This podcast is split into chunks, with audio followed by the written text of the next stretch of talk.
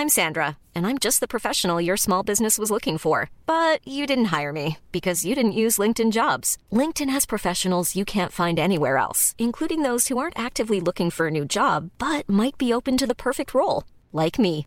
In a given month, over 70% of LinkedIn users don't visit other leading job sites. So if you're not looking on LinkedIn, you'll miss out on great candidates like Sandra. Start hiring professionals like a professional. Post your free job on linkedin.com/people today.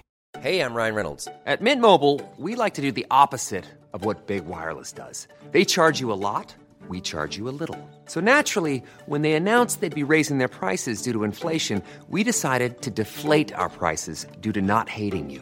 That's right. We're cutting the price of Mint Unlimited from $30 a month to just $15 a month. Give it a try at mintmobile.com slash switch.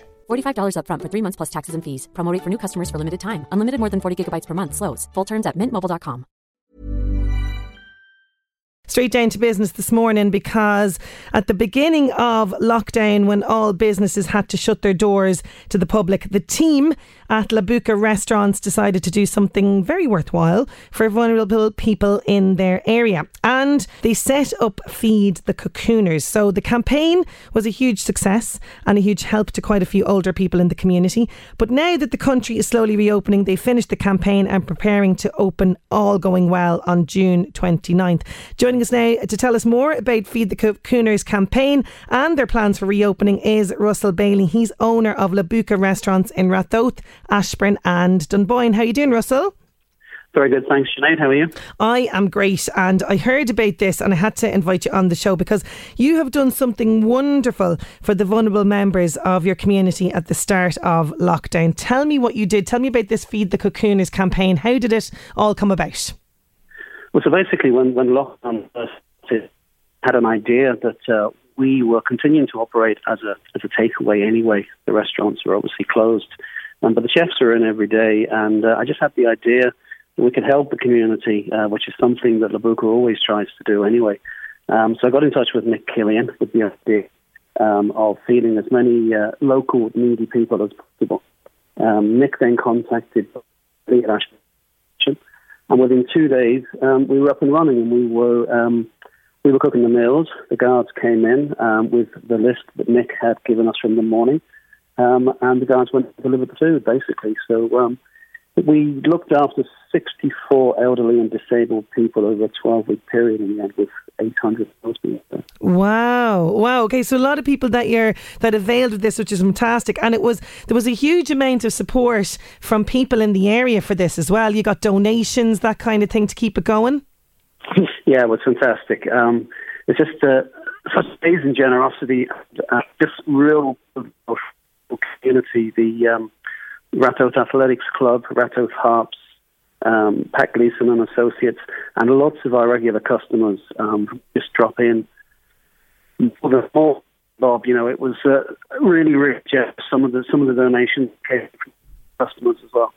Oh, that, yeah, it's fantastic, absolutely fantastic. And, you know, eh, you're opening up, as we mentioned there at the start, you're going to be opening up um, on June 29th, tentatively opening up, all going well. Uh, there's going to be some changes, obviously, in place. What changes will be in place for customers? Well, the, the major change, and it was only really leaked yesterday, is um, we, we fortunately, the government seems to have dropped the two metre social distancing down to one metre. Yeah. Which means that we can operate at approximately 50% capacity in our restaurants. Okay, um, so a big difference from, say, if it was two metres, obviously.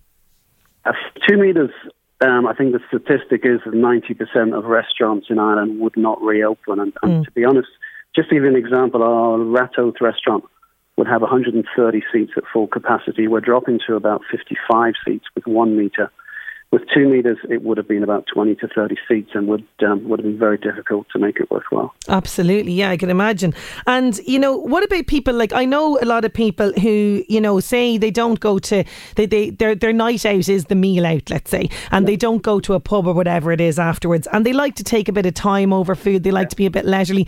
You know, I know I, I can completely understand from your standpoint and that you want to get as many people through the doors in a night. But are these kind of are people going to be sort of feeling that they need to finish up and get get for the next booking, or how is that going to work? Well, it stands at the minute. It, it seems that the guideline is going to be that uh, the one metre social distancing will only apply if customers are allowed on a basis for a maximum of 90 minutes.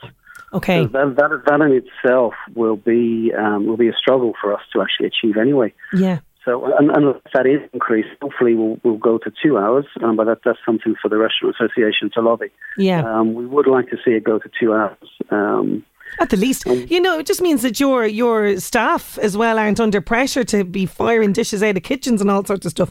You know, I, I can understand completely the, the, the stress that that would put under yourselves as well. Um, but you know, as well, there has been some good news for you guys because as well as feeding cocooners and, and operating the takeaway side of your restaurant, you picked up a very important award, Russell, an award that I think a lot of restaurants would be quite envious about. Tell me about this. Well, it was, uh, it was it was a couple of years ago now. It was on the Ray D'Arcy show, and uh, it started with a Facebook campaign. And uh, well, the the award basically is for the best chicken wings in Ireland, which which we won on the Ray D'Arcy show um, a few years back. Um, we uh, sell a hell of a lot of Irish chicken wings, basically about 700 about 700 kilos a week is what we average. Um, and they, they are the best chicken wings. This is the thing. So you know, like there's, I have ongoing discussions with you know uh, friends and family over where you can find the best ones. But you have that accolade. That is in fact yours. That you have the best chicken wings, which is fantastic. Um, now, Russell, we want to add to your collection of awards, okay? Because we haven't been fully honest with you, okay, bringing you on the show today because a lovely regular listener of ours, Nina Brown, who you might know, she's from your area there in Ratoath, she got in touch with me and she nominated you and the team at La Buca Restaurant for our COVID Community Hero Award, okay? Now, what we're doing is. We've teamed up with the Wee County Trophies in Ardee and we are honouring people like yourself who are going above and beyond the call of duty during these challenging times and helping others. And they want to make you a beautiful wooden trophy for your efforts and to kind of, I suppose, mark what you have done over COVID 19. And we're going to send that out to you. How do you feel about that? Uh, a, Sorry, what did you, we lost you? yeah, I just said I'm overwhelmed. I'm speechless. He's speechless. He's speechless. We love to do this. We love to surprise people live on the radio, which is fantastic. But mm-hmm. we're going to send you out that award. Nina felt that you were a very worthy recipient. She got in touch with me a week or two ago and she said, Sinead, you have to get these guys on the show. They are just raising the spirits of the older people in the community. So, Wee County Trophies, the lovely team there, they are listening in as we speak. So, they will be mm-hmm. getting to work on your trophy and we will send that out to you. Is that okay? She know that Nina was one of the people, Nina was one of the people that actually forwarded names off needy to Councillor Killian um, to make sure that the right people got the meals. So um, that's fantastic. Thank you so much. Oh, listen, uh, she's wonderful and she's uh, entertaining me every day with her lovely poetry as well that she sends in to me. She's fantastic.